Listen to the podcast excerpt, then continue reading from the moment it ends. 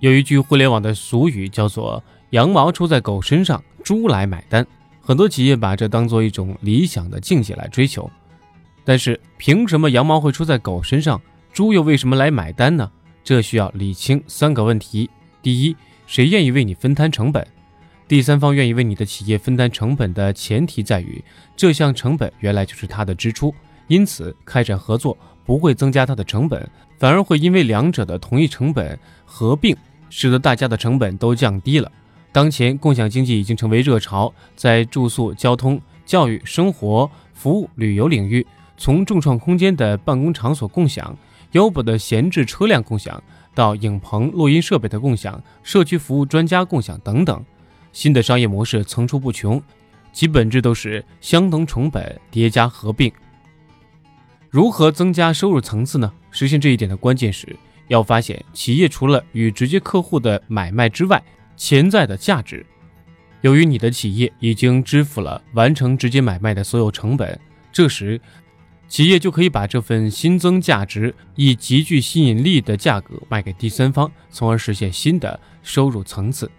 以麦当劳为例，他们在供应食物时需要餐盘上垫一张纸，这项成本已经发生了，但是。这几十万张纸的消耗量，也意味着面对几十万消费者，具备巨大的广告效应。麦当劳把这份广告价值卖给了第三方，在没有新增成本的前提下，实现了新的收入层次添加。可变成本趋于零。可变成本是指那些随着业务量变而变动的成本，也就是企业每多生产一个产品或每多增加一个客户所需要新的成本，在传统模式下，企业的可变成本很难为零。以制造业为例，无论规模化到何种程度，最小边际成本仍然存在，即直接材料。但是在互联网加的今天，出现了一些特殊的数字化、信息化企业，例如在网络上开设微课堂，或是影院播放数字电影。无论受众是多少人，企业需要支付的成本几乎都是一样的，也就是可变成本趋于零。此时，他们理论上能够以免费的方式提供产品，从而彻底瓦解常规的竞争手段。随着各行各业信息数字化的程度不断提高，越来越多的传统产业也具备了免费的能力。新的一波颠覆式进攻正在来临。此时可以进行一下总结。企业希望实现羊毛出在狗身上，猪来买单的理想状态，就必须从传统企业与客户的买卖关系及直接顾客付费加企业完全负担成本的关系，逐步通过新增生态角色的价值输入与成本分摊，构建既增加收入又降低成本的新商业模式。四川航空的接送机的案例，可以完全的展现出再造收入成本结构的威力。对于乘坐飞机的人来说，比较痛苦的事情就是，机场通常远离市区，下机后往往还需要再付费，转乘其他的交通工具才能达到目的地。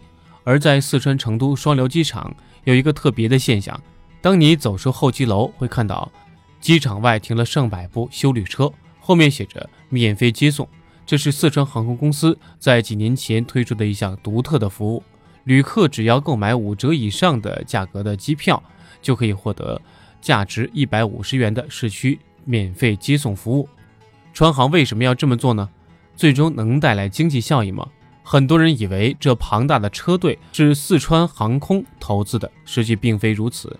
真正的初始购买者是一家旅行社，他们以每台九万元的优惠价格买了一百五十台原价十四万元的风行凌志 MVP 修旅车。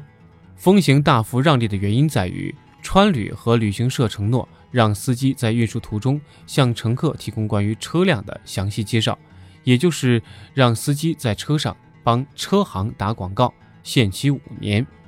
每台修理车可以运载七名乘客，以保守每天三趟计算，一百五十辆车带来的广告受众人数超过两百万人次，宣传效果非同一般。何况此前，何况此前风行汽车。就有在机场到市区接送车辆上做广告，每年每辆车投入的宣传费是一点二万元，五年合计需要六万元。而现在以五万元的产品让利进行交换，对双方来说都是有利的选择。旅行社转手把车辆卖给了独立的司机，每台售价十七点八万元，净赚八点八万元，比风行市面上还贵了三万元。独立司机为什么愿意买车呢？是因为这里包含了五年的机场到市区线路的特许经营权，三万的差价远远低于出租车的牌照费。从整条成本线看下来，车行不亏，旅行社不亏，司机也不亏。正是因为在生态系统中将多边重合的成本合并，将原来大家都需要开支的项目进行重新的组合，从而构成了一个更加高效的模式。那么在收入线上呢？独立司机经营市区接送服务，不向乘客收取费用，但可以凭人头数量向旅行社每人结算二十五元。七座修旅车每班次最高收入就是一百七十五元。成都到市区的平均价格是一百元左右，也就是说，司机可以选择四个人左右就发车了，也可以等到七个人，因为不用上交份子钱。即使是单次运输收入相同的情况下，修旅车司机的利润也比出租车的司机更高。回头看过来，旅行社向四川航空收取每人三十元，也就是说，旅行社在中间一倒手，就每位乘客净赚五元的差价，一年下来就是上千万的利润。而川航虽然支付了每位乘客三十元的费用。但毕竟前提条件是乘客购买的机票是五折以上，高票价已涵盖了这部分的成本。川航此举还赚足了吆喝和眼球，对旅客的吸引力也得到了提升。一套好的商业模式是多赢的。四川航空在设计这套商业模式时，涉及的生态角色有乘客、司机、风行汽车公司、航空公司、旅行社。五方的利益都得到了照顾，各取所需。在传统的思维里，你为谁创造了价值，谁就会付给你费用；你为谁工作，谁就应该发给你工资。可在创新的商业模式中，常规思维应该不断的被颠覆和打。